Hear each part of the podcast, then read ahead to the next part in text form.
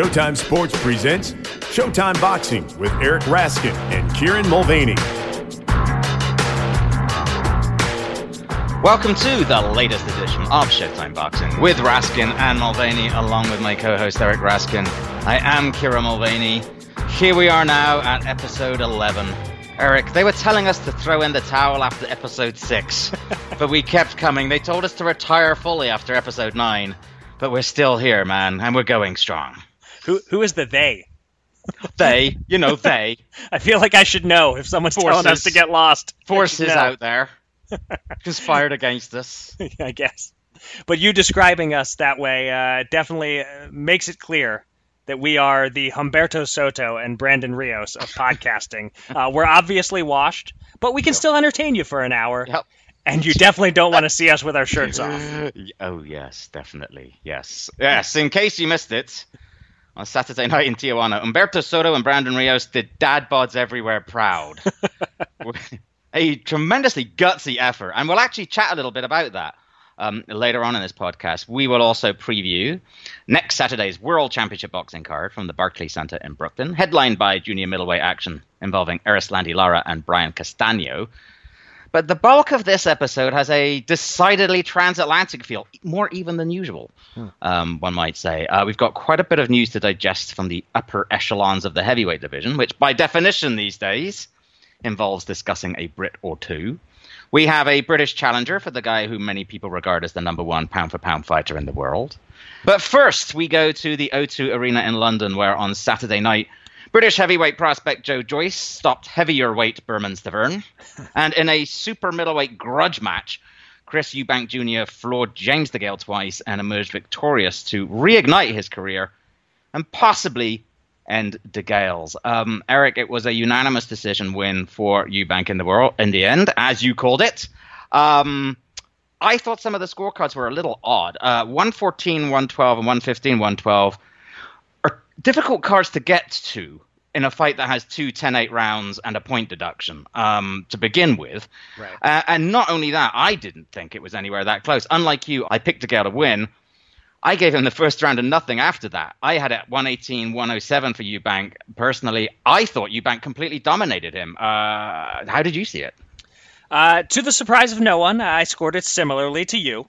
Uh, I gave DeGale uh, one more round than you did. Okay. So my tally was 117, 108. Uh, but this was not a close fight, and the scores were indeed weird. Either the judges all gave out an even round somewhere along the way, or they didn't deduct the point. I, I don't know. It's It- weird, right? yeah, it, it doesn't add up. Uh, quite quite literally, it, it doesn't add up. Uh, so I, I would like to actually see the scorecards. I haven't seen them posted anywhere online. But by the midway point of the fight, it was essentially over, and DeGale was mostly just being tough and crafty and looking to tie up and survive. And to think that two judges. Howard Foster and Jerome Lades had him in range to win with two or three rounds to go Yeah. is somewhat appalling, frankly. Uh, but the right guy did win, so it, you know it's not worth dwelling too much on. Uh, there was drama in terms of whether DeGale would last the distance, um, Yep. particularly for me because I had money on it. Uh, and uh, DeGale found a way to tough it out. Even if it wasn't always appetizing to watch, it was a rough clash of styles. You had so- Southpaw versus Orthodox, young puncher applying raw pressure versus guy trying unsuccessfully to make it a boxing match. Uh, there was a wholly unnecessary body slam by Eubank, for which he rightly lost a point. I would describe the fight this way. It was interesting. It kept my attention. There were things happening, you know, knockdowns, wrestling moves, etc., but it wasn't entertaining.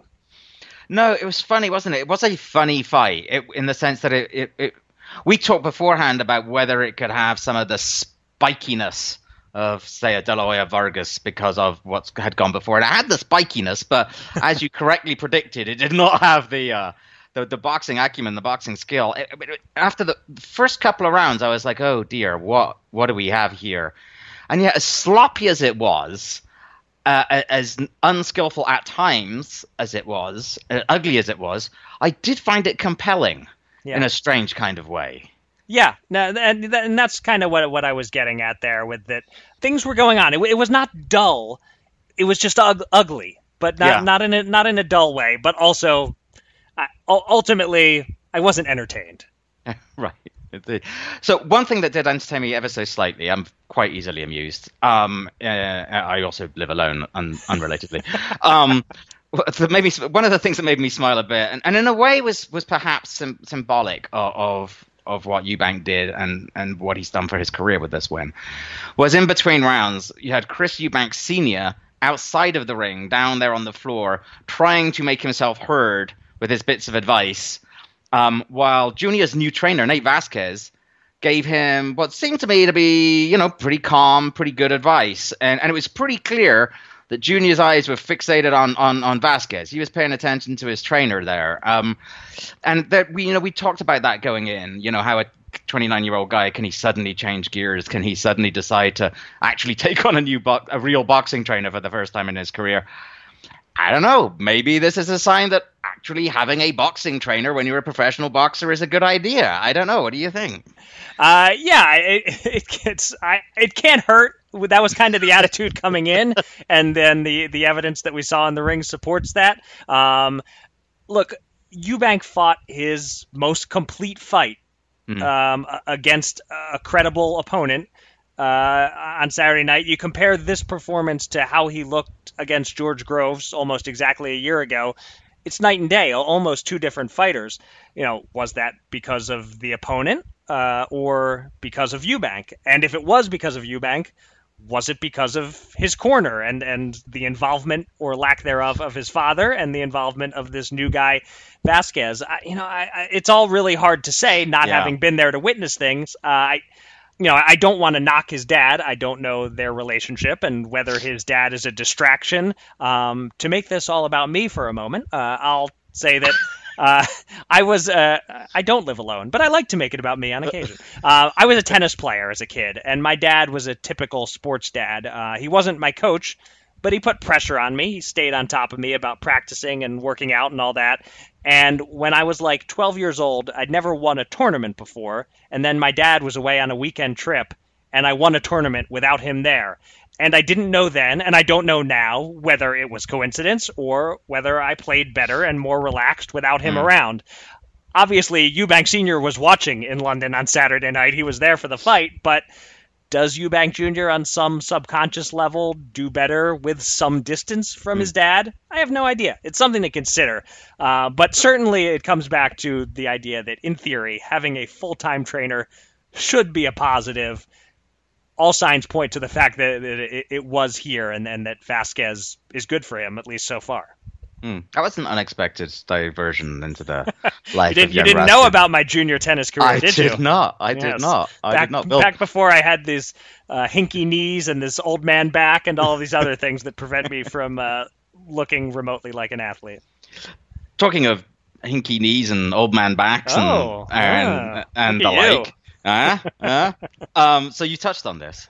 You know, there are lots of factors go into a, a fight, and it's difficult to to separate what Eubank did from what DeGale didn't do. Yeah, a lot of the discussion beforehand was about you know does DeGale have anything left? Is he is he with all the injuries that he's had and the tough fights that he's had and the fact that he hasn't looked so great over the last few fights? Um, in fact, to me, at times he looked not just like a guy who's been through a lot of tough fights, a guy who's you know is 33 years old at the end of the career, his balance at times was awful. He stumbled after throwing his own punches at times. Mm-hmm. He was supposedly a master boxer who whose boxing approach was to lunge and grab. He looked lost. He looked in early stages of being actually shot to me. Am I being unfair there, or am I taking credit away from Eubank? Um, certainly some credit should go to Eubank. Um, he, he throws heavy shots. He used his youth and explosiveness effectively. He has the right cross. He mixed in the big looping uppercut. He might have been all wrong for DeGale in that he was mm. physical, and mm. and hmm. as Caleb Truax showed, physical can be bad for DeGale. Mm. Um, but the other thing about the Truax fights, and I hesitate to say this because he was just a guest on our show, and he's a great guy and a, a great Twitter follow, and I don't want to be knocking him at all. So I'll hope to communicate this the way that I'm aiming to. Hope it comes across the right way. But DeGale's two nip and tuck fights with Truax told us a lot. Uh, Truax mm. is a good fighter, don't get me wrong, but he isn't an elite fighter, and DeGale wasn't supposed to lose to him. Really wasn't supposed to have much trouble at all on paper going into the first fight. So we knew right then, well, he's not peak DeGale anymore. Right. And he continued further in that direction against Eubank on Saturday. He did look, if not shot, then not more than a step away from that yeah. designation. Um, this isn't the last fighter I'm going to say this about on the podcast this week, but I'd like to see DeGale give retirement some long, hard consideration. And you might have noticed the first thing he said after the fight in the interview he said, I left my mark in boxing. Yeah. That to me was a pretty strong hint that he's got his mind on retirement. It speaks to a certain satisfaction with what he's done and to focus on that rather than talking about what he could still do or, or still aspires to do in the ring. All right, so what about the guy who isn't clearly going to retire, uh, who sort of had a rebirth with that victory, um, uh, Chris Eubank Jr.? We talked last week about some of the possibilities at 168. And Eubank once again insisted post fight that he's really a middleweight, notwithstanding the fact his last five fights have been at super middle, um, and that you know you should consider options for him at 160 as well. So, who would you like to see him in against next? Yeah, I know that he keeps insisting he's a middleweight but I'm not buying it. Uh, yeah. he's weighed in at 167 or, or above uh, for uh, now counting this one. It's now six straight fights at that weight. Um, That's after having porridge, I think he said, and bagels. right. Okay. Fine. Uh, but uh, th- you got to cut out a lot of porridge and bagels. I'm not saying he can't get down to 160. I sort of trust that he knows his body, so maybe right. he can get down there. But is that really his weight? I don't think so. He seems comfortable at, at super middle, and I'm sure he'd love to make some money against a Canelo or a Triple G. But you know, those fights don't interest me terribly. Um, maybe a rematch with Billy Joe Saunders, who's mostly a mm. middleweight. That's a middleweight fight that makes maybe a little more sense. But I'd rather see Eubank stick to the 168s, where he really fits right in with a bunch of top guys. Uh, if he's looking for a big fight in Britain, it's Callum Smith. Yeah. If he wants to make his U.S. debut or invite an American over there to fight him, Eubank versus Caleb Plant interests me a lot, mm-hmm. and and there are others. Um, but this this was a good veteran name in DeGale to get on his record. So next, I'd love to see him in a serious fight against a fellow 20 something, like a, a, Smith or a Plant, someone like that. Yeah. If not next, certainly by the end of 2019, I would love to see him have a fight with a, a top guy in his weight class, which I consider to be 168, whether he does or not, and right in his age class as well. Uh, you know, in, in guys in their prime, in their mid to late 20s, I think uh, I'd, I'd, like to see Eubank tested in that way. Okay. Um, in the co-main event, you predicted a second round stoppage for Joe Joyce over Bermane Stiverne. I predicted a fourth round. Uh, both of those predictions coming through deep analytical methods, as uh, listeners may recall. Right. Uh, in the event, it lasted into the sixth. Um, so so the the analytics and the math paid off. There's more math here, you know. Two plus four plus equals four, six. six. There you we go. nailed it. Exactly. Exactly. Yes. Had there been a third person on the podcast using that same technique, they would have gotten all the points. Probably. there you go. Um, but particularly given that Stiverne clearly set up training camp at Professor Pudding Pot's Academy of Pugilism and Pastries. Um, is that a demerit for Joyce, the fact that he went that long, or were you actually fine with the way that he went about his business? Well, I think before we hand out demerits, uh, it's important to say one thing that Deontay Wilder is an anomaly when it comes right. to punching power. Right. Um, so I'm not saying he's Ernie Shavers, but when all is said and done, Wilder will be remembered as one of the all-time great pure punchers in heavyweight yeah. history. So the fact that he knocked out Stiverne in one round doesn't mean Stiverne is easy to knock out. Right. That said, a 40-year-old, 273-pound Stiverne 273 pounds. The the bar is set a little higher when the guy is clearly just there for a paycheck, which Stiverne was. Um, to the to an extent, he earned the paycheck that he got by taking six rounds of punishment. Uh, he, he, stood in there and, and took his beating, but um, his game plan was throw counter right hands, hope to land one big one, and if I don't, I lose. No big deal. Uh, so, given that, I'm slightly disappointed with Joyce needing six rounds to get the job done. It is plain to see that even though he's now eight and zero with eight knockouts, he's not a Deontay Wilder level puncher. Right. Right. So what did you make of him? His technique is um interesting. Um, nice dramatic pause. Right. It, it's, look, it's very obvious when you look at that is that he has not been boxing very long. He only turned to boxing at 22. It's not just that he has a short professional career. Um, his hands, to put it mildly, aren't fast. Mm-hmm. Uh, he doesn't really seem to twerk into his punches, but his hands are clearly heavy. Um, his intent is obviously to just stand in front of you and keep throwing punches until you crumble. Um, there were a couple of flashes there. There were, you know, he did realize that the uppercut was there for him, and he switched to that. That was that was kind of nice, but uh, but otherwise, it's it's what it is. A sort of Al and Mauro are pretty happy with this jab. I don't know. It's it wasn't exactly Lennox Lewisy jab in there. Um, he is only eight and zero, oh, but he is 33, mm-hmm. and given that I mean, where do you see him? I mean, he's he was talking about fighting one of the big three this year. That's clearly not going to happen, or it shouldn't happen. Um, uh, can he? Is there a point? Do you think he has the ability? What is his ceiling? Can he realistically elevate himself? Do you think, given his age, to that kind of world level? Um, you you pointed out the hand speed or, or lack thereof. Um, that that really jumps out, and, and I hadn't realized it in previous viewings. You know, we'd mm. seen a little of him before, but mm. sometimes not for long enough to to realize quite what we were looking at. I guess I hadn't realized just how slow fisted Joe Joyce is, um, and his defense is not good. Um, Al Bernstein said before the fight, watch for his low left hand and and the right hand of Stiverne to land over the top.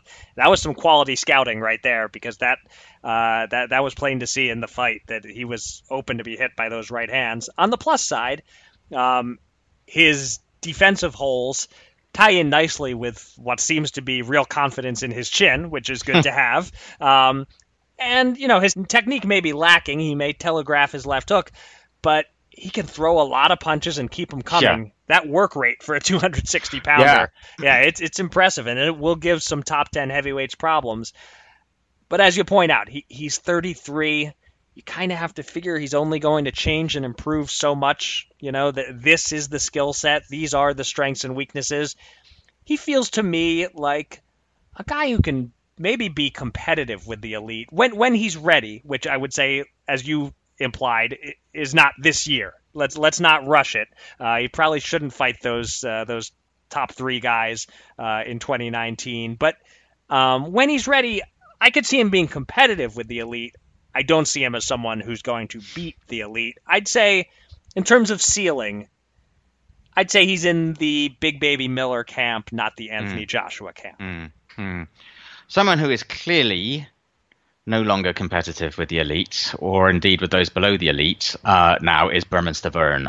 It's been a very dramatic and rapid fall for him. Um, given his approach and conditioning for the last couple of fights, uh, the way that you know, he got blown out by Wilder, and he just he took a beating. I mean, he was just a punching bag. He took a lot of blows. I was a bit concerned about him uh, uh, on Saturday night.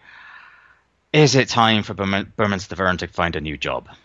I, I said it about DeGale. Uh, I'm saying it about Stiverne. I, I, would like for this to be the end, uh, but the reasoning is different. DeGale is giving it his best shot and appears not to have it anymore. Right. Stiverne isn't giving it his best shot. Uh, I know that as you get older, it gets harder to keep the weight off to stay skinny. I get it. The increase from 240 or so pounds for years for the bulk of his career to 250 or 255, that was understandable. But 273, uh, you're just not trying. Uh, and mm. and if you can't be bothered to train hard for a big fight against an undefeated opponent, it's time to move on. Boxing mm. is dangerous enough That's if you it. aren't cutting corners. Yeah, I mean, look, there are millions of people around the world half-assing their way through their jobs. You're listening to two of them right now, but but you're not. But you're not. Most people are not putting their lives on the line by half-assing their way through through. Right. Uh, I mean, he's really risking himself there. Um, so yeah, I agree with you. All right. Well, this is a good place to uh, quickly update the scores in our little picks competition. Uh, it was 19-17, my lead coming into the London fights. We each got two points for Joyce by knockout without either of us getting the round correct, despite the uh, creative math I tried to do to give us uh, bonus credit there. Uh, but uh, we did have a big swing in the Eubank fight. you had Ga- DeGale by a majority decision. I had Eubank by unanimous decision, so I get three points to zero for you, and the score is now 24 19. And we still haven't figured out what's at stake here. Uh, now that I'm sitting on a five point lead, I, I say it should be our 2019 salary. End of the year, loser gives the winner every penny hearing from, uh, from Showtime. Deal? I'm pretty sure that's illegal under some kind of labor law that I just made up. all right, fine. Uh, in all seriousness, though, if uh, if any listeners have suggestions for what we should be playing for, uh, hit us up on Twitter at Eric Raskin, at Kieran Mulvaney. One way or another, we should probably sort this out before we get any deeper into the competition. Uh, at this point, we're playing for pride, which is fine, but it'll make it fun if we're playing for a little something on top of that. Maybe not quite the full salary. Maybe that counts yeah. as more than a little something. But yeah, I mean, you know, it could be that the winner gets something. It doesn't mean that the loser like has to forfeit anything necessarily. All right, all right. Just although I might just because you're losing. When that point swing gets reversed, somebody right. somebody may You'll, be changing their tune. Exactly. All right, so uh, moving on. In reviewing the London card, uh, we talked a fair bit there about uh, Joyce's win over Stiverne. That was not quite the most talked about subject in the heavyweight division over the past week. Major news broke last Monday morning just outside our podcast recording window for last week. So we've had a full week to digest it. It's time to dig into the stunning news that with the Deontay Wilder Tyson Fury rematch seemingly on the verge of being announced for Showtime pay per view from Brooklyn on May 18th, to the point that the two of us were already preparing for a special fight announcement podcast.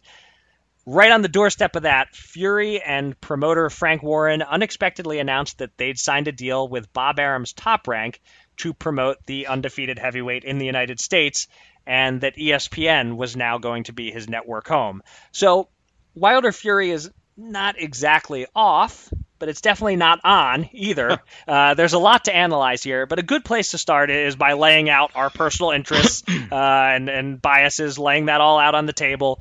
We are, of course, Showtime contractors, and we were looking forward to covering this fight in depth for Showtime. Uh, so we'll be disappointed if it doesn't happen on Showtime, and all boxing fans should be disappointed if it doesn't happen, period. Kieran, I'm going to put you in a very precarious position here. Go inside Tyson Fury's mind. Uh, what do you think his objective and motivation were here? Wow, that's certainly a place to be. Um, do, you, do, you, need an hour or so and you'll get back to me? No, I'd rather not stay. Um, look, my guess, I, my guess would be the simple one. It's Occam's razor for me that um, he did what millions of people around the world are looking to do with their jobs and their lives, and he went for the opportunity that gave him the most guaranteed financial security.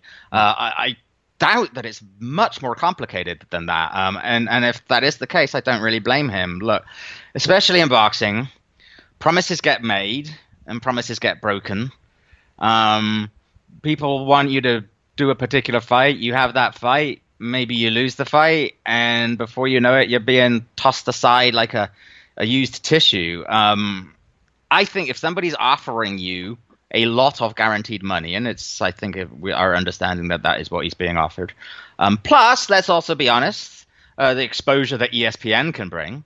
Um, I think Tyson Fury would have been a fool not to take it. Uh, it. We got the impression that, you know, discussions around the rematch were very close and that those involved can have full reason to be aggrieved. But um, but no, I, my suspicion is that's what it is. You know, some folks you hear a few people say, "Oh, he's ducking Wilder," or "He's doing ducking this guy." He's already fought Deontay Wilder, and he thinks he won the fight. So I really doubt very much that he, he took his very best punch and got up from it. So I certainly don't think that's the case. I suspect it's probably follow the money, and as simple as that. Um, and look, obviously, as you touched on, there's understandable concern for what this means for the Fury Wilder rematch. Um, so the Fury Bob Arum's side is claiming they still want to make that fight, um, and they have supposedly made an offer to Deontay Wilder.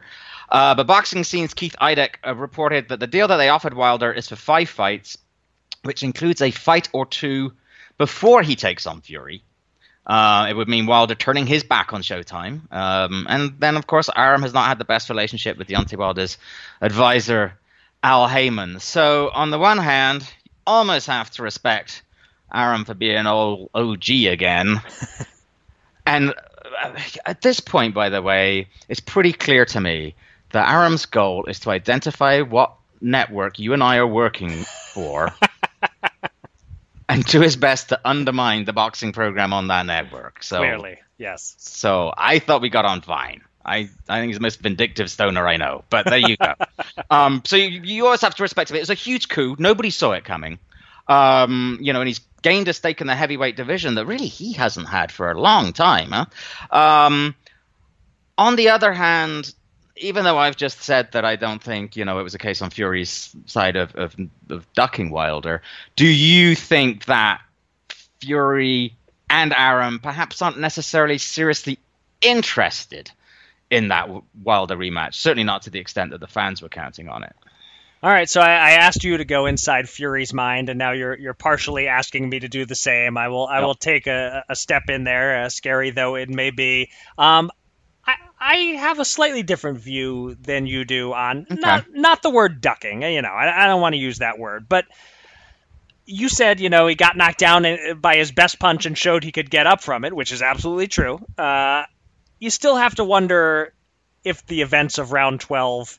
Hmm had him thinking about taking easier fights. Uh, I, I'm certainly not saying he's scared. Boxers are rarely scared of each other, but I think you do have to pause and at least question his confidence, whether whether he got cold feet about fighting Wilder again um, because of how close he came to getting knocked out, and mm. whether that played some role in his decision to go with Arum. Um, although uh, it, that that is not in any way disagreeing with you saying follow the money. Uh, right. That I, I agree that that was the primary motivation, but I think that you have to at least pause and think about uh, that mm. that possibility. Um, as for what Arum is looking to do here, other than make the lives of the just the two of us uh, more difficult, um, I think he likes to play spoiler. Um, yeah.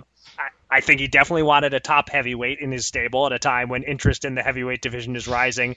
Um, I'll say this, and you can call me biased or whatever, but one thing I'm confident of is that making the fights the fans want to see is not what motivates Bob Arum. He's motivated to make money and have power in boxing, and if giving the fans what they want happens along the way, cool by him. Um, based on what we know about the offer they supposedly made to the Wilder side, it seems like they want it all on their terms, uh, and they're more here, I think, about being able to claim they made an offer than anything else about the offer. Um, I, I think, to me, it feels like reputation control more than really wanting the fight. And maybe they want it, but they want to build to it first. Except I don't think that applies so well in this case because the first fight built up interest in the rematch better than right. any interim fight right. can. Right. Um, and if the goal is to get Fury more exposure first and make him a bigger name in America, I get that. And if he was fighting for a TV audience of like three or four million on ESPN, cool. But if his interim fight or fights are on ESPN Plus, then that doesn't really increase his profile. So we'll see what happens. But to sum up, I'm kind of inclined not to give Arum the benefit of the doubt about his how pure his intentions are here. Yep. Yep.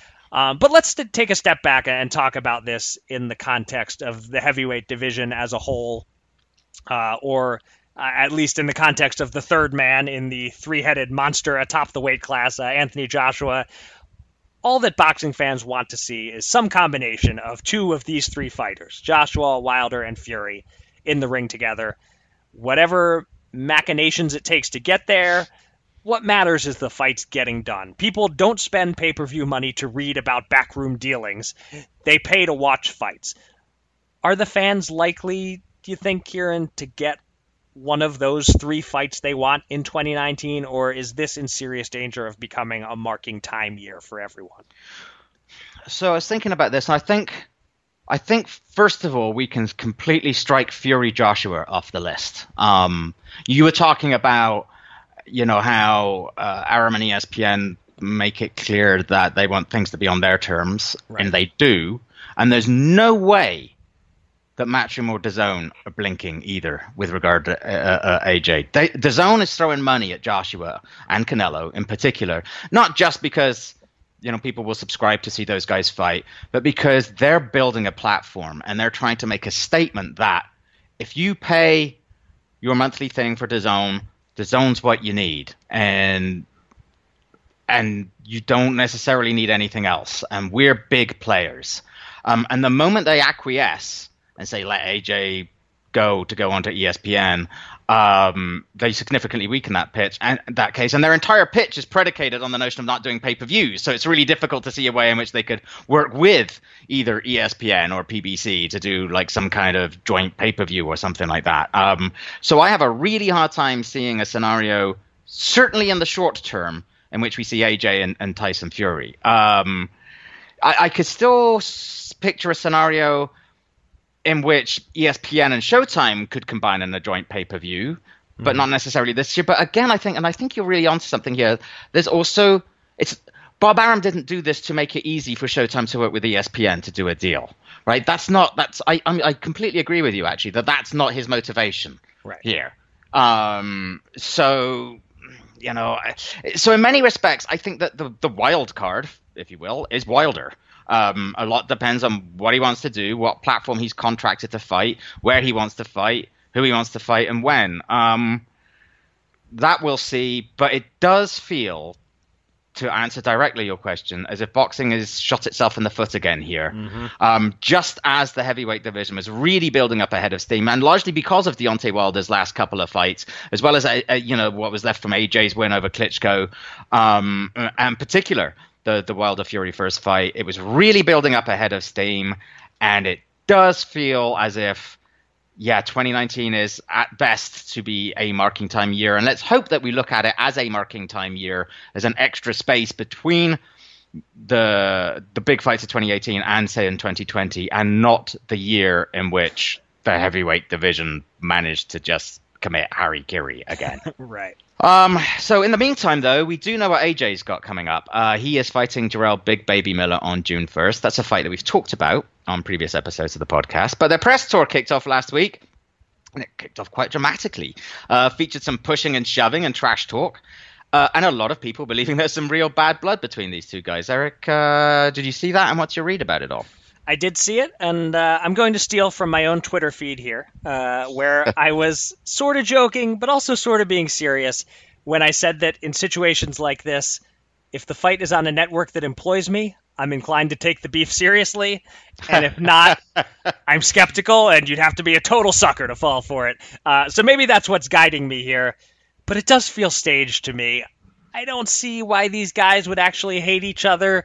And I know Big Baby is good at talking, and he can't help but jaw with the other guy and talk smack.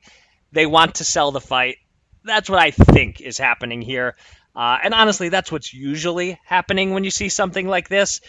If you always just come down on the side of, of guessing that the bad blood is fabricated, you'll be right much more often than you'll be wrong. Um, I make an exception for a fight that I have to sell on podcast for several weeks leading up to it, but you'll always look smarter by being a skeptic. That's true of almost anything in life. Um, so, through both genuine gut feeling and personal biases, I'm not buying this beef. Do you have a different read on it? No, uh, I know Big Baby a little bit. Um, interviewed him quite a few times, hung out with him quite a few times with HBO over the last couple of years. I like him. I don't think there's a bad bone in that giant guy's body, um, or a mean bone in that guy's body. Uh, this is a guy who, after he knocked out Tomasz Adamek, went to Adamek's hotel room in tears to apologize. Um, I am 100% with you. Jarrell has made a calculated decision to get in Joshua's grill, um, possibly with the intent to not just pit, sell the fight, but maybe to rile up Joshua in the process. Um, you know, he got right in his face at the DAZN launch event last year. Um, there was no particular talk at that point of those guys facing off, but he made a point of doing something similar without the big shove that he did uh, the other day. Um, did it again at the Garden he does know, I think, probably that few people give him a chance. He knows also that a lot of British fans don't even really know who he is. Right. Um, and he's trying to make the case for himself as a realistic, dangerous opponent. And if in the process he's able to like knock AJ a little bit off center, so much the better. Um, I guess it's possible. Some speculated that it was just a case of the occasion getting to him, and I guess that's possible, but I don't think so. I think it's calculated. Uh, so I d- definitely think that Miller harbors no bad blood toward AJ. I'm not completely convinced that AJ isn't starting to get a little pissed off with Miller. right, could be. All right. Uh, in one significant piece of news this week outside the heavyweight division, uh, Vasily Lomachenko's next fight has been signed. We already knew he had the April 12th date. Now we know that it will be in Los Angeles on ESPN Plus, and the opponent is Anthony Crolla. There were a couple of waves of reaction on boxing social media. First, there was a lot of, ugh, that's not a competitive fight. Then there was some response to that in the form of, well, Crolla's a top 10 guy at lightweight. Who else is Lomachenko supposed to fight? Where do you fall on that spectrum? Are you okay with Lomachenko Crolla? Not okay with Lomachenko Crolla? More than okay with Lomachenko Crolla? Where are you? I think it's perfectly fine, particularly given that it's a replacement fight. Mm-hmm. Um, that, that they weren't going into this to make a Crolla fight. It's just that the the opponent fell through and and uh, Commey fell through, and they had to try and do something. Um, I just think we judged Lomachenko differently. I think if most other lightweights had said, I'm going to fight Anthony Crolla, we go, oh, yeah, okay, that's a pretty good test. Um, but with Lomachenko, I'm reminded of the saying that Carl Sagan often had. As you know, I like to drop astrophysical references into the boxing podcast whenever possible. As he would frequently observe. And, and, and you do live alone, as you've do, noted. I do, do live alone.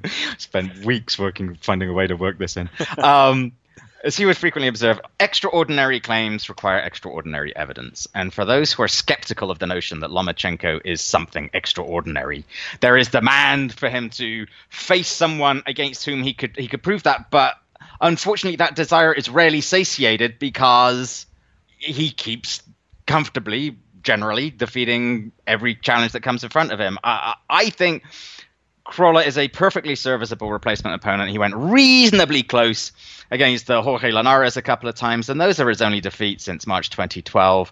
Crolla won't beat Lomachenko, and he may not actually give him too much of a fight. But that doesn't mean that he sucks as a fighter.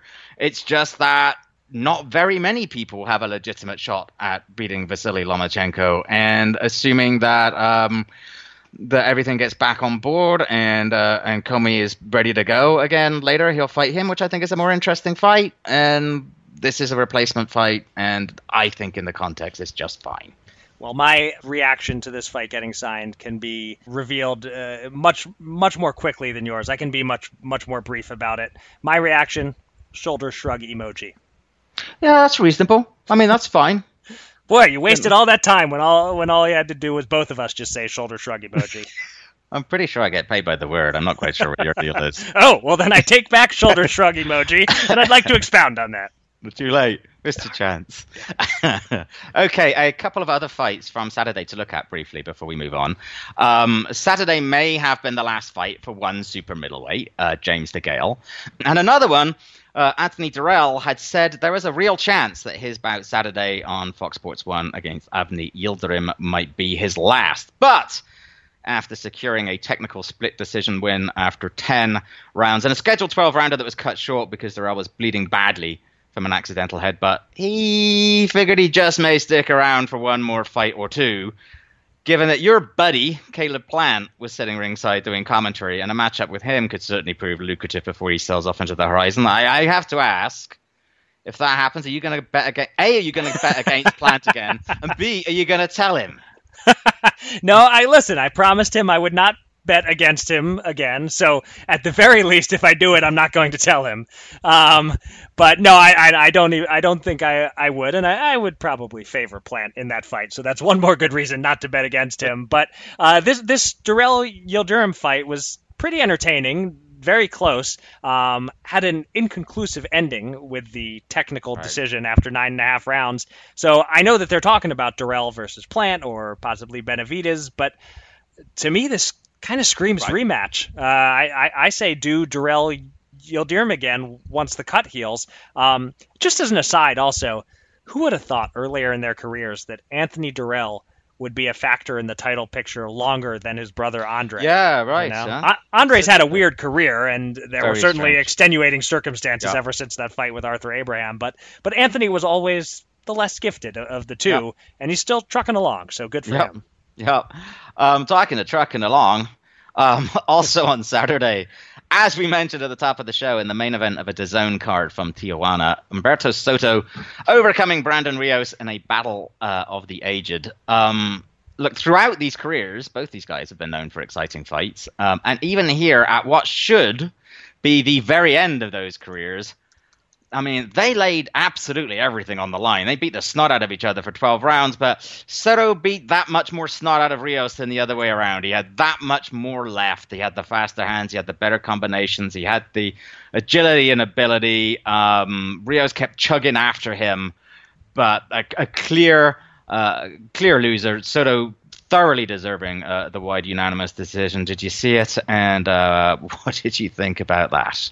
Yeah, it, it was it was fun. But before before I get into the fight, um, I, I want to just start with the physical appearance because that's the first thing that jumped out at you, and what I referenced at the top of the show with the not looking so good with their shirts off and all that. They both had spare tires, uh, and Soto's hairline is not so inspiring to look at. That He- was he had like the sort of middle management kind Yes. of. Uh, I was going to say he has a bit of a time to make the donuts guy thing going on.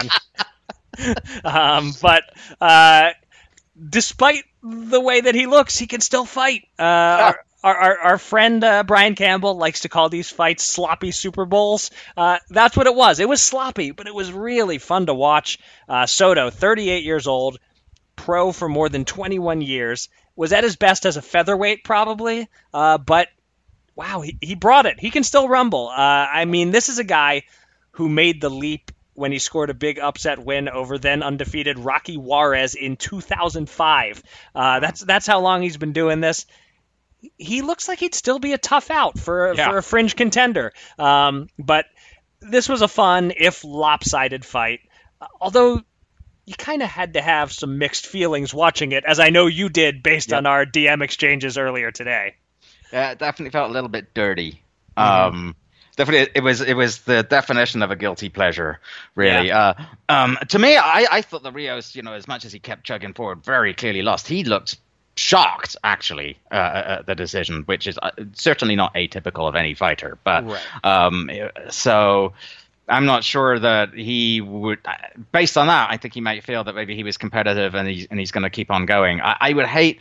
I there comes a point where you hate for fighters, any fighter, to go on too long. And and Soto looked really good against uh, uh, an old Brandon Rios. Uh, if he's going to keep going on, and I'm sure both of them are smart enough to do this, they need to be real careful about who they fight uh, if they're going to continue fighting this. Let's not let's not start getting any real 154 pound world title aspirations here. Right, right. So before we move on, let me let me hit you with a, a tough question. I'm, I'm putting you on the spot uh, that you haven't been prepared at all in advance. This was Okay. just something that uh, crossed through my mind watching the fight.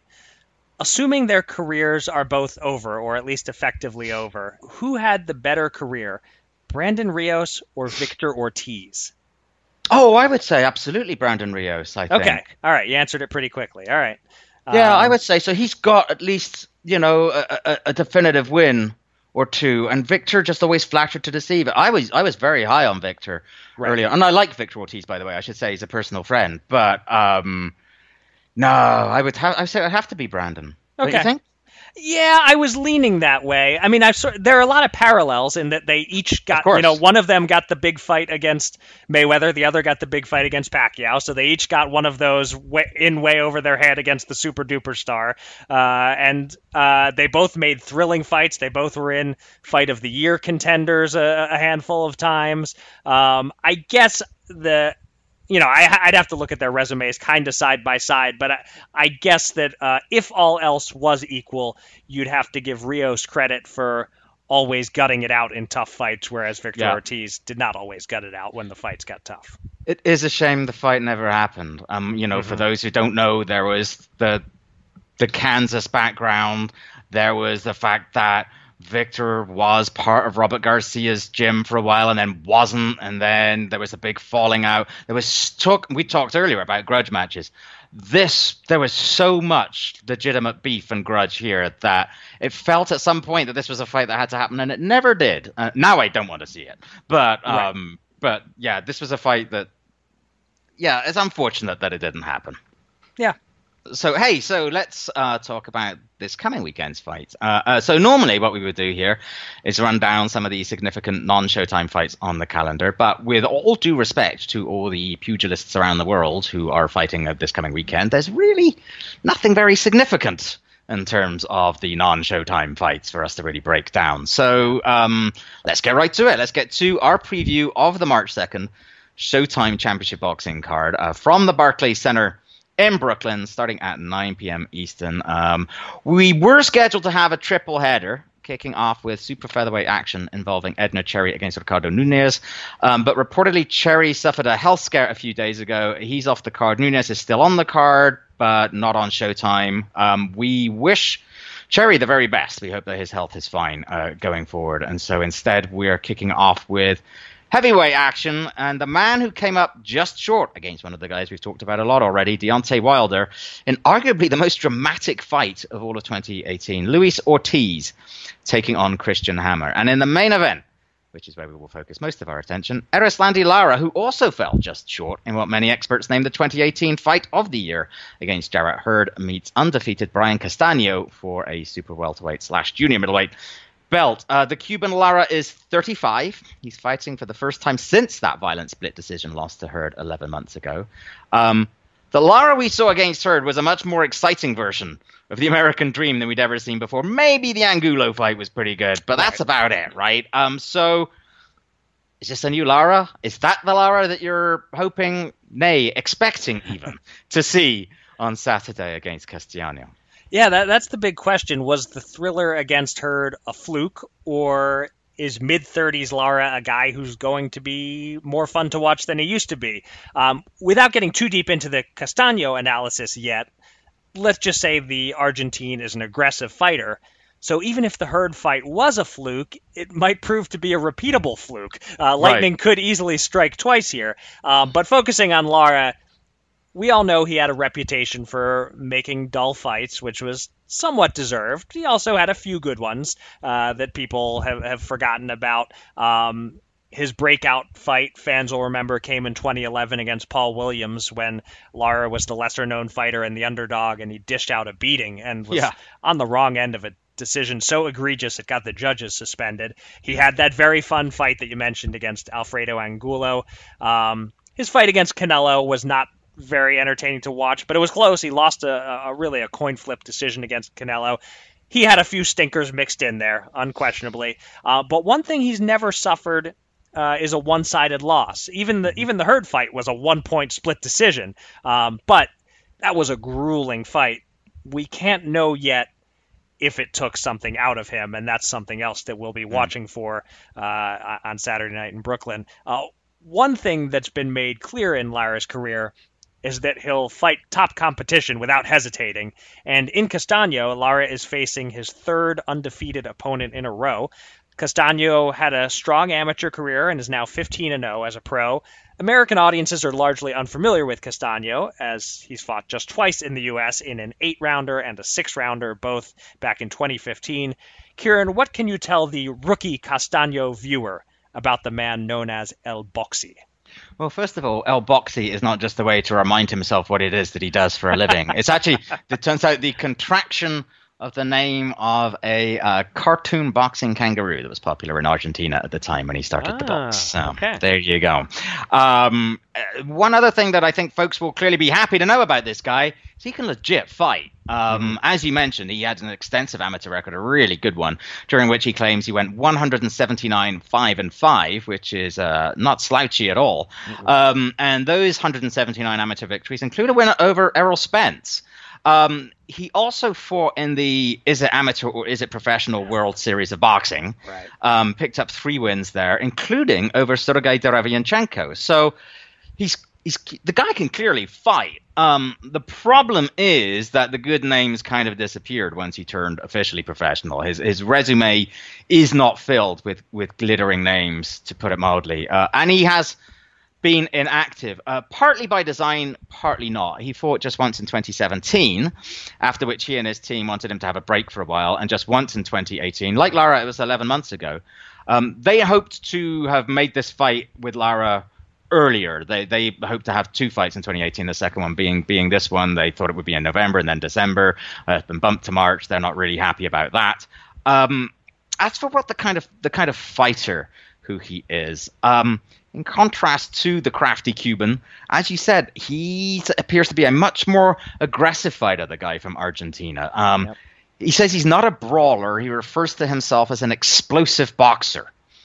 But the question is obviously, you know, whether Jarrett Hurd could use that to his advantage to bring the fight out of Erislandy Lara. It's we don't know whether the skill, the explosive boxing ability of Castaño uh, as a professional is enough to do that. Um, he's clearly not a pushover, but it is nonetheless biggest test he's had since those World Series of Boxing days. Mm-hmm. A huge step up for him.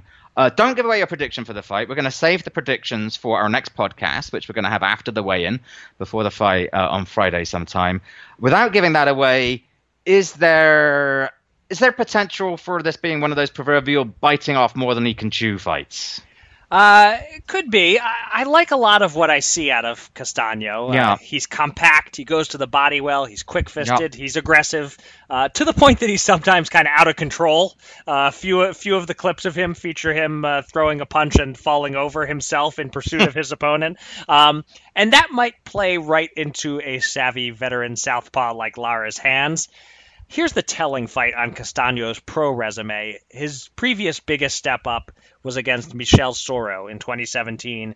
I think we can all agree that Soro is no Lara, and Castaño eked by on a split decision in a, a legitimately close fight. Soro isn't the same style as Lara, he isn't even a southpaw, but there are some vague similarities in terms of boxing skill. Castaño was just barely able to chew what he bit off in Soro. Right. So, based on that, yes, there is at least potential for Castaño to find out early on against Lara that, oh, I'm I'm in over my head here. That that that could happen. But I like his style, and uh, he fights with a certain self belief. So I also wouldn't wouldn't by any means rule out the possibility that he's going to be right up in there, uh, going blow for blow with Lara. Yeah. Um, so we talked about one 30 something championship level Cuban born Southpaw. Let's talk about another. Uh, if we believe Luis King Kong Ortiz is 30 something, that's the subject of much debate. Officially, he is listed as 39 these days. Um, unlike Lara, Ortiz has stayed busy since his devastating loss last year to Wilder, uh, knocking out both Razvan Cojanu and Travis Kauffman. Now he takes on Christian Hammer, who seems somewhere around that same level of opponent. Am I wrong about that, Kieran? Is Hammer, in fact, more of a test than Cojanu and Kauffman? And what's the end game here for Ortiz? In other words, how does he fit into the heavyweight mix relative to that Wilder Fury Joshua triad that we've talked about? Uh, I guess you could make a case that Hammer's a smidgen above those guys. Um, but it's a smidgen. Um, yeah. He he has victories against decent-ish opposition, although often faded opposition. A, a, very faded Danny Williams, David Price, he knocked out a, a year or two ago. Uh, in the last seven years or so, though, he's only lost to Alexander Povetkin and Tyson Fury, so that's not bad. No. Um, uh, although if you do go back a few years, he did also lose to Mariusz Wach whom we recently saw looking less than impressive against Big Baby Miller. Um, so he's solid, but he'll also be a very solid underdog against Ortiz, who. Yeah. Um, we almost forget was not long ago, and I think we might have even speculated about this on a previous podcast. Was considered possibly the best heavyweight out there, yeah. um, and who, uh, you know, as you mentioned, came. Gosh, he came real close to getting Deontay Wilder out of there in yeah. their fight last year. He came real close before eventually succumbing. Um, and he's still one of the leaders of that pack, right behind the top three. Uh, you know, up there with Dillian Whyte and Big Baby Miller. He, he's right up there. Um, I think what's the end game? I think he just needs to keep himself winning and ready to go for when that situation that we talked about, that lack of clarity at the very top of those big three, resolves itself. Um, I guess the ideal scenario for him would be to try to get a rematch with Wilder if Wilder Fury 2 can't come to fruition. Um, although, you know, we talked about Fury maybe being reticent about fighting Wilder again. Wilder himself might be reticent to do that while the prospect of an AJ fight or a Fury rematch is out there. Um, he'd be a fantastic but very dangerous opponent for any of the top guys, and therein lies what has always been his biggest problem. Yep. He's very, very dangerous. It's an awful risk facing him. Wilder got away with it, and he almost didn't. Um, you know, maybe one of the uh, other guys will make the calculation that that Wilder battle may have taken something out of him, um, and they may, you know, maybe they'll just wait him out until you know he finally hits fifty or something. I don't know. Um, uh, he's he's just got to wait for another opportunity. Uh, If he were just that wee bit less dangerous, he might have been getting another opportunity already. All right. Well, this is our first podcast of the week, but it is not our last. We shall be back, as mentioned, on Friday afternoon. Following the uh, Lara Castaño weigh in, we shall chat some more about this card, make our official predictions. I shall claw back my five point deficit. I shall Overnight. widen the lead. I shall widen it. Until then, thanks as always for listening.